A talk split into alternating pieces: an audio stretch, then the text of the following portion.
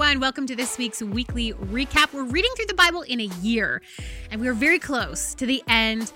Uh, this week, our reading was from John chapter 12 to Acts chapter 8. So that's what we're going to be going over today. Uh, I'm Corey. If this is your first time here, I'm here with my husband, Matlock, too. Hey, Matlock. Hey. Hey. Hey. All right. we're going to jump in John chapter 12. So we see Jesus traveling to Bethany, uh, to the house of Lazarus specifically. Remember who last week we talked about him raising Lazarus from the dead. So uh, Mary and Martha, Lazarus' sisters, are in his home as well. Um, he travels there six days before the Passover. So he's on his way to Jerusalem. He stops there first. We see Mary, Lazarus' sister, anointing Jesus' feet with expensive perfume. We see uh, Judas Iscariot eh, seemingly outraged over this because it was really expensive perfume. So he chastises Mary for wasting money. Uh, Jesus stands up for Mary and her offering, uh, mentioning that it's actually for his burial. So he's been prophesying that he is going to die, that he is going to be killed. Uh, we learn that there was actually a plot out to kill Lazarus as well, because Lazarus was becoming a bit of a tourist attraction for Christ. You know, he had been risen from the dead. Well, let's go see that guy who died and came back, right? You yeah. can see that happening. Yeah. And then Lazarus like? uses it as an opportunity to talk about Christ. Yeah. You're like the parable. Yeah, what, what is happening here? Uh, there's a record of Jesus's triumphal entry. So his his going into Jerusalem before the Passover and the people greeting him, a big group of people greeting him, yelling messianic phrases at him and praising God and thanking them for Jesus. Uh, we're also told that Greeks, so Gentiles, came to see Jesus. This, this concept of the Gentile world being attracted to Jesus again. Um, Jesus again predicts his death. Uh, saying basically it's time. This is going to happen now, sooner rather than later. That was all in John chapter 12. In John chapter 13, we have the record, the very famous record now of Jesus washing the feet of his 12 disciples. He predicts again that he's going to be betrayed by one of them. Uh, Jesus then tells Judas to go and to do it quickly. But the disciples don't really understand that Jesus is saying, Judas is the one who's going to betray me. They think that, you know, Jesus and Judas have had a conversation about something that Judas was supposed to go do, and Jesus is now telling him to go and do it quickly. So they're not really sure, you know, what's going on here. And then Jesus also predicts Peter's denial of him. In John chapter 14, Jesus tells the disciples that he is going to prepare a place for them, that he's coming back for them. And this is the idea of it, this is a really interesting cultural idea that Jesus is picking up on where he's going to bring them into the Father's house. So, how Jesus is next in line. He's the firstborn son. He is going to inherit the Father's house. And, and he's going and he's preparing places for these people to bring under his care, to bring under the care of his Father in heaven, which is very interesting. Okay when the disciple Thomas says to Jesus, We don't know where you're going. So, how can we follow you to these places that you're preparing? And, and how do we know the way? And Jesus says, I am the way, the truth, and the life. No one comes to the Father except through me. Jesus then promises that the Holy Spirit will be sent to believers. This Holy Spirit, uh, who is called the advocate, who will help them, who will be with them forever. Um, there's some really great classic Christian sayings of Christ in John chapter 14, like, because I live, you also will live.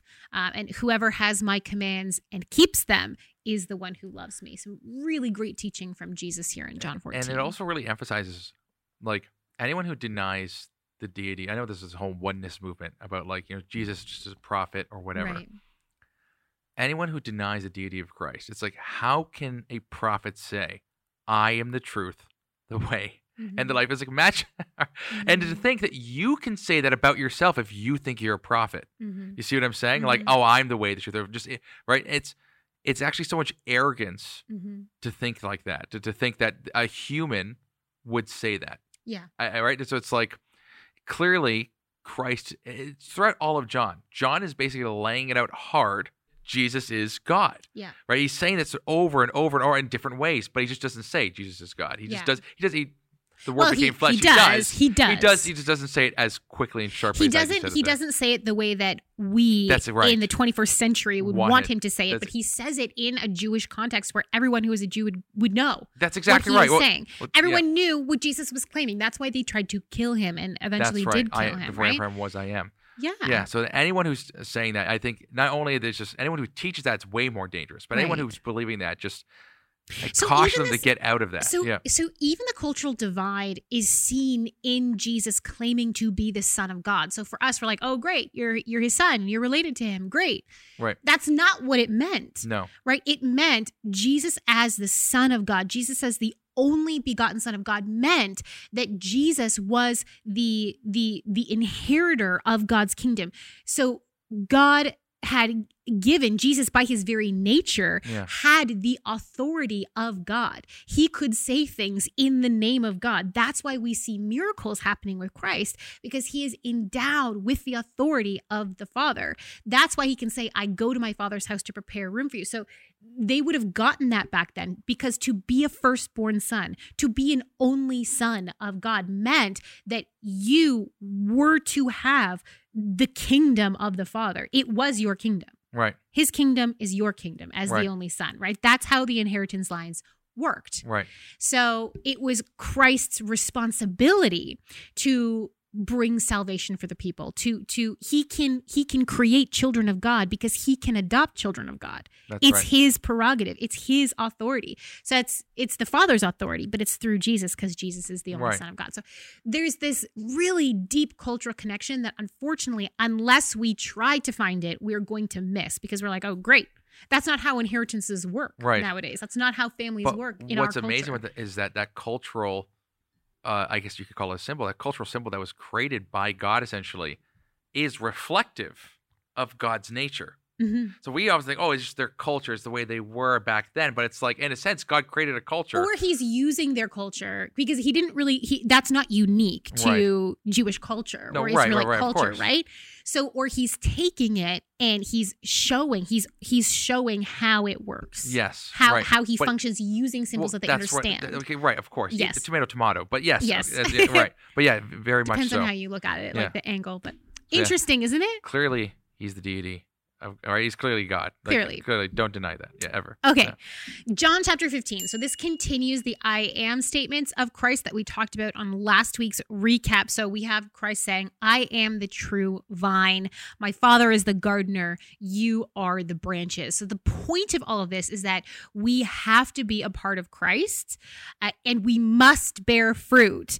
When we do, God will actually prune us. He will train us to make us even more fruitful.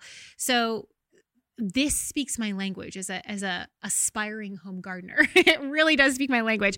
I'm not growing grapes unfortunately yet. I don't have enough space, but this speaks to my tomato growing. You know, I look at it, I'm like, hey, I train tomatoes up. This makes a lot of sense. You do prune them so that they will bear fruit more and better in the way you want them. So pruning equals training.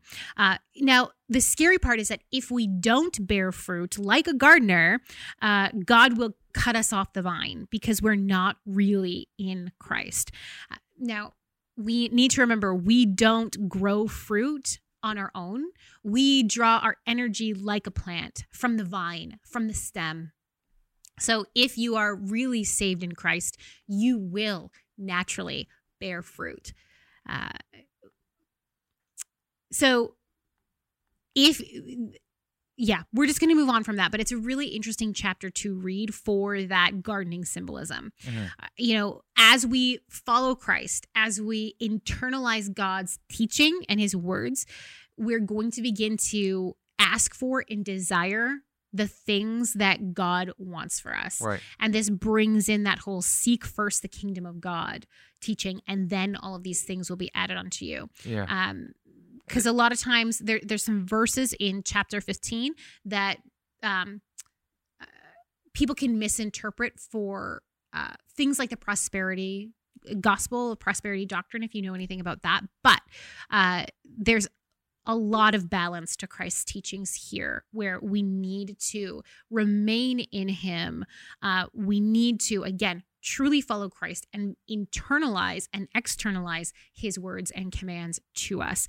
We also hear in John 15 talk about how the world will hate disciples of Christ. Um, and Jesus is speaking specifically to the 12 disciples here and his disciples that were around him, but also historically, this certainly applies to later believers and, and even to us today. So we will not be given preferential treatment because we are Christians. The world, the sinful world, you know, it's going to act as if it hates us. Uh, it's going to make decisions that that harm us. Jesus was persecuted for who he was. We will be persecuted for following him. This is something that we should expect. Okay, John chapter 16. Jesus prepares uh, his disciples for rejection by their own people. You know, he says, they will put you out of the synagogues. This was culturally a horrible thing to be put out of. This, this represented Jewish community, Jewish life as a whole, and they're going to be put out of it. Uh, when Jesus is gone, he says that the Holy Spirit will continue to teach them. Jesus also speaks to the disciples about a time of difficulty, a time of grief that they're about to go through, uh, but how it's only a time. There's this series of really great verses on grief and on peace and on persecution. So that's all in John chapter 16. In chapter 17, we have a recording of a prayer of Christ, and Jesus prays that God would glorify him so that he could glorify God. So there's, there's this cycle of glorification going on. Jesus then prays for his disciples, specifically that God would protect them in the world so that they can fulfill their mission, which is preaching the kingdom of God and preaching Christ. Jesus then prays for all of the people who will believe in Jesus through the message of the disciples. So every other Christian ever, right? Jesus is praying for us here by by that standard. And he prays for their for our unity in God as a proper witness of God, for us to properly represent God to the world. Uh, and also that, that that they would be with Christ in eternity. Yeah, so let's read. I'll read a little bit. Sure. So, okay.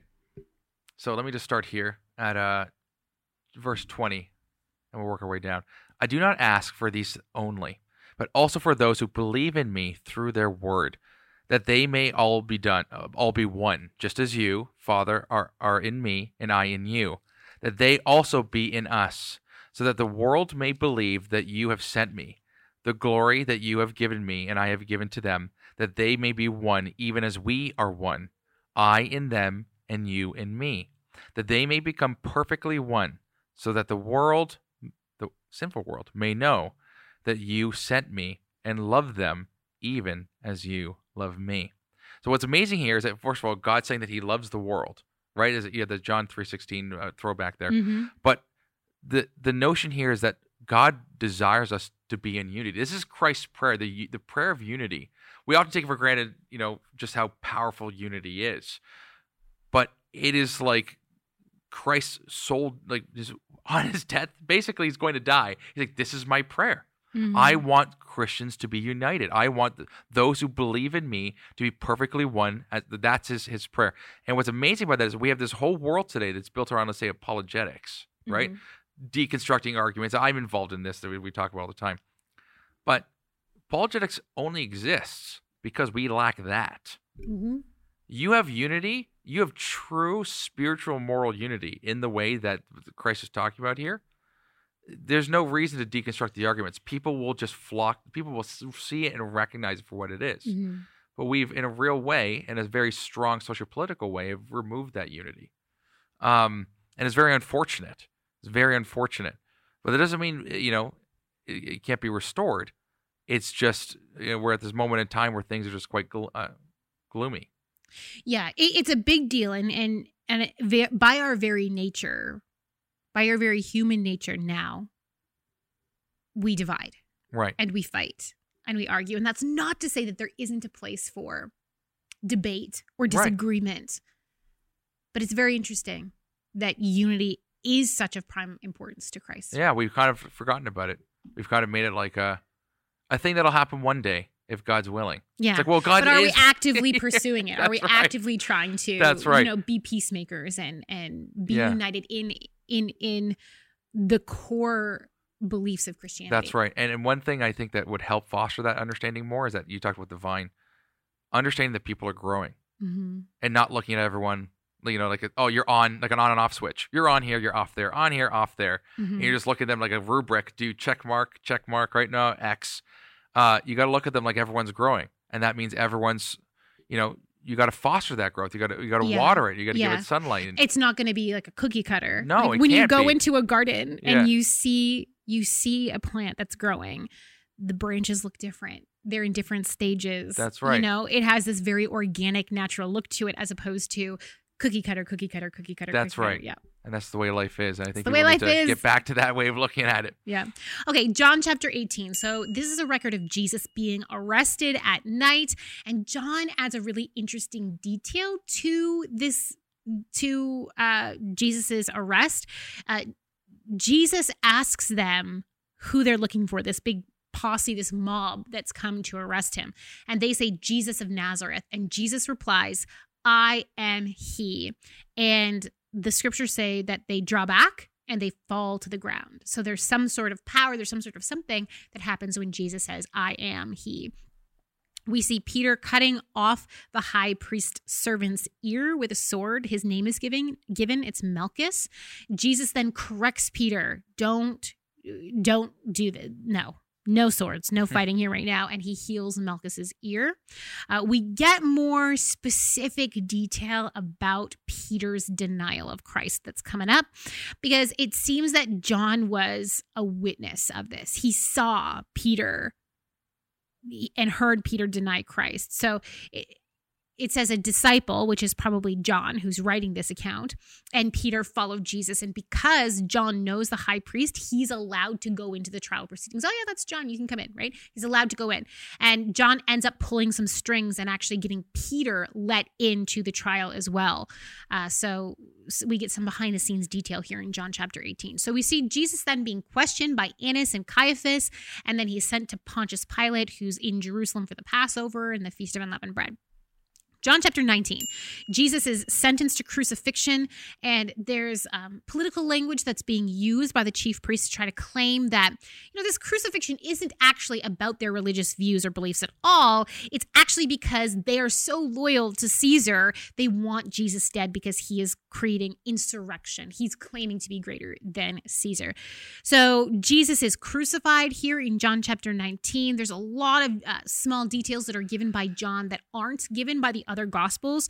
Uh, for example, that Jesus's undergar- undergarment was seamless, so he had this seamless tunic. It would have been quite expensive. Uh, it was woven solid, right? No, no seams in there. Um, uh, we're told that Mary, Jesus's mother, uh, and then Jesus's aunt, and also Mary, the wife of Clopas, and Mary Magdalene were standing near the cross. Um, we're told that Jesus entrusted care of his mother to to the disciple, again, likely John.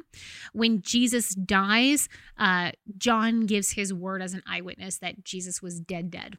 He wasn't faking death. He wasn't passed out. He was dead, dead. Uh, we see Joseph of Arimathea and Nicodemus bury Jesus's body in uh, Joseph of Arimathea's tomb. Okay, John 20. So this records Mary Magdalene going to the tomb while it was still dark, and she sees that the sealing stone of the tomb has been moved. So she runs to Peter and John, and they come back. And when John goes into the tomb, he writes a note in his gospel that he believed. At that moment, John saw and John believed. Jesus appears first to Mary Magdalene, then Jesus appears to the other disciples. He appears again to the group of disciples for the sake of Thomas, because Thomas wasn't there when Jesus appeared the first time. Imagine that. Imagine being that guy, that Thomas who wasn't there, being the only guy who wasn't there. That would feel not great, I can imagine. So it's very, very kind that Yeah. Jesus appeared again.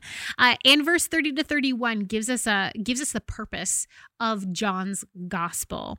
Uh, it says this Jesus performed many other signs in the presence of his disciples, which are not recorded in this book, but these are written so that you may believe that Jesus is the Messiah, the Son of God, and that by believing you may have life in his name. It's not claiming to be an exhaustive biography of Christ here, it's a selected addition of his works so that we can have confidence that Jesus was the Messiah. This is the purpose of the Gospel of John.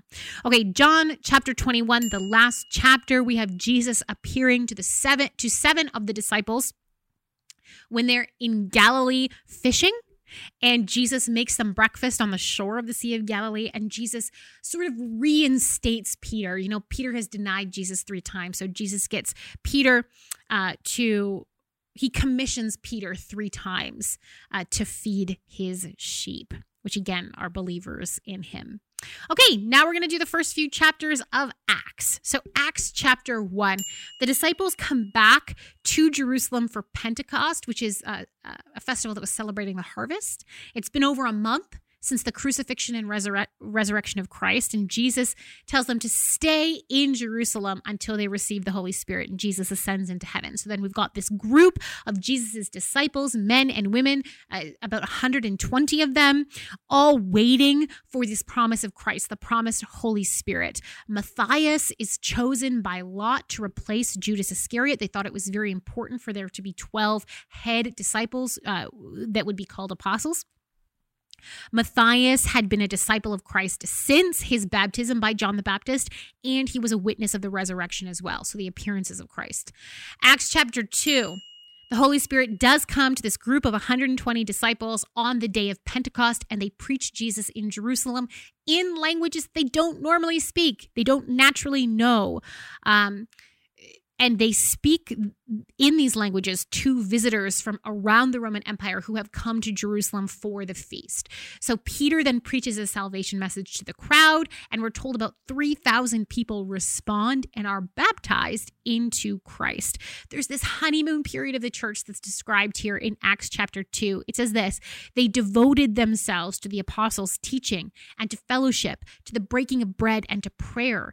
Everyone was filled with awe at the many wonders and signs performed by the apostles, and all the believers were together and had everything in common. So they were they were sharing. It's this really great time period of the church. Acts chapter 3 gives us a record of Peter and John going to the temple complex and they come across a lame man who is begging at the gates of the temple. And uh and he he's healed by Peter and John in the name of Christ. So God heals God heals this man through Peter and John, and he comes with them, this healed man, into the temple to pray, uh, and people start gathering around them, and Peter begins to teach. Acts chapter four. Some of the Sadducees are really, really disturbed by Peter's uh, preaching because he's talking about the resurrection of the dead through Jesus Christ, which of course the Sadducees did not believe in. Only the Pharisees believed in the resurrection from the dead. Uh, so they arrest Peter and John overnight. In the morning, the high priest and, and his family and the elders and the teachers of the law meet with Peter and John. They hear their testimony about Jesus Christ and they warn them don't preach in his name anymore. And this famous line of Peter's happens here which is right in God's eyes? To listen to you or to him? You be the judges. As for us, we cannot help speaking about what we have seen and heard. So they threaten them even more, but they can't deny that this this healing of the man was real, uh, and everyone was talking about it. So we're also told that the the believers in Christ they gather together and they pray. Not that they wouldn't be arrested again, but instead that they would have boldness to preach the name and word of Christ despite the threats of retaliation. They pray that God would heal more people, that they would that He would perform more miracles. Uh, to have this witness of his reality, to keep creating these opportunities for Christians to preach, right? I love this reasoning. I think it's really important here because I think in today's day and age, we often ask for miracles for our own benefit mm. because we want to be healed because we want to be out of discomfort. But here, when these miracles were actually happening, they were praying for miracles as opportunities to witness for Christ, to Yeah. preach for Christ. It's a different motivation. All right. Acts chapter 5. This is about Ananias and Sapphira's judgment. So these are Christians and they lie to Peter about what they're giving financially to the apostles and to the Christian church. Now, this means, this lie means that they're actually looking for credit for people to be like, oh, wow, you're so righteous. You're so amazing. And as a result of this, they're struck dead by the Holy Spirit. They fall down dead. So God enforces here this basic principle of honesty, of truth, of reality here. The apostles become known healers, we're told. And so people are brought to the temple complex from all around. There's these guys, they're preaching Christ, they can heal people. Let's go. Let's go to the temple complex. Now, the high priest and the Sadducees arrest the apostles and put them in jail, but they're miraculously let out of jail in the night and they're told to preach to people in the temple complex at daybreak. So they do. Um, the Sanhedrin comes for them as they're preaching and they stand strong in the teaching of Christ. Uh, so the Sanhedrin, as a result, wants to have them stoned. But a teacher, a wise teacher named Gamaliel, he was he was respected, is what I mean by a wise teacher. He was respected. He intervenes, and he convinces the Sanhedrin that if this is a movement of mere men, it's going to die out on its own. But if this is a movement from God, then nothing that the Sanhedrin could do would stop it anyway. So let's just wait and see. This is the wait and see approach proposed by Gamaliel. So uh, the apostles are flogged, they're beaten, and they're warned to stop preaching in the name of Jesus and they're let go, except, of course, they keep preaching Jesus in the temple. And we're told from house to house. So they start going from house to house, they start going around in the community now Right. and preaching as well. Acts chapter 6. So the believers in Christ choose seven godly men to be in charge of the distribution of food to the needy believers now. So it's grown. They need some administration work. So this is what they do. One of these men, who's named Stephen, was performing wonders and signs, and he was arrested on false charges of blasphemy. So then, Acts chapter 7, we see this this person who in our day and age would be like, oh, he's just an administration, no big deal. He's just an administrator of the church. yeah. Pretty big deal. The the people that they chose to be administrators in the church he, were performing wonders and signs and were able to preach. So see, so Stephen appears in Acts chapter seven before the Sanhedrin, accused of blasphemy, which carried a death penalty. He was accused specifically of claiming that Jesus will destroy the temple and the law of Moses. Stephen then gives this speech that goes back through the history of Israel from Abraham to Solomon. Uh, he quotes Isaiah to show that God doesn't really live in any physical temple. He indicts the people of resisting the Holy Spirit, of resisting understanding, and he charges them with the persecution of the prophets, just as ancient Israel persecuted the true prophets of God and even killed the true prophets of God. Now you are arresting us, you are stoning us. And of course, this doesn't go well. So Stephen is dragged out of the city and he's stoned to death by an angry mob that we're told included Saul, who will later become Paul the apostle.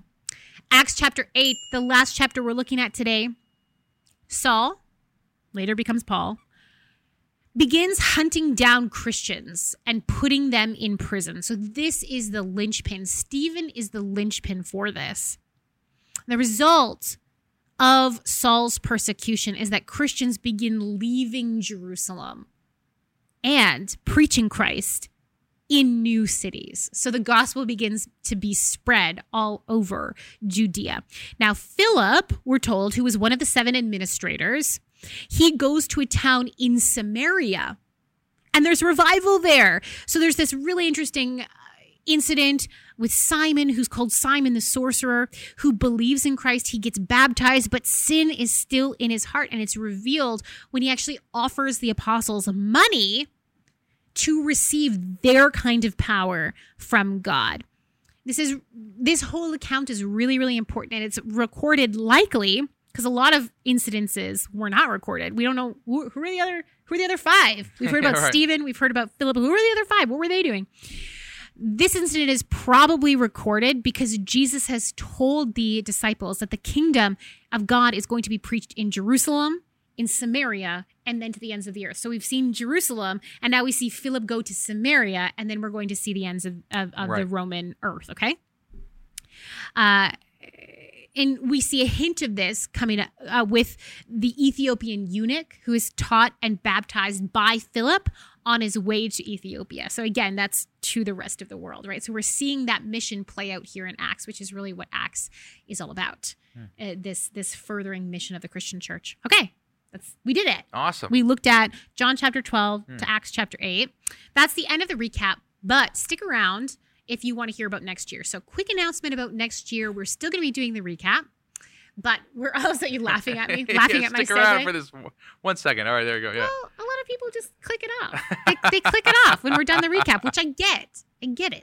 Yeah. But uh, next year, we're still doing a recap, but we also want to interact more with uh, questions that you have about the scriptures. And we want to interact more with ideas and controversies that come up as we're reading through the Bible. It naturally happens, especially in our culture today. So, in preparation for next year for reading through Genesis and Exodus, if you have any questions that the text the text of the Bible brings up for you, please write it in the comments below. Matlock and I are going to be taking a look at it. We want to interact with some questions that you have, some issues that you have with Genesis and Exodus specific, specifically. So please do that. Until next week, have a good one. Study hard, read well, and we'll see you then. Thank you so much for watching. We want to keep producing high quality biblical content, but we can't do it without your support. If you feel called to support us, please click the link in the description under donate. Your support really means a lot to us.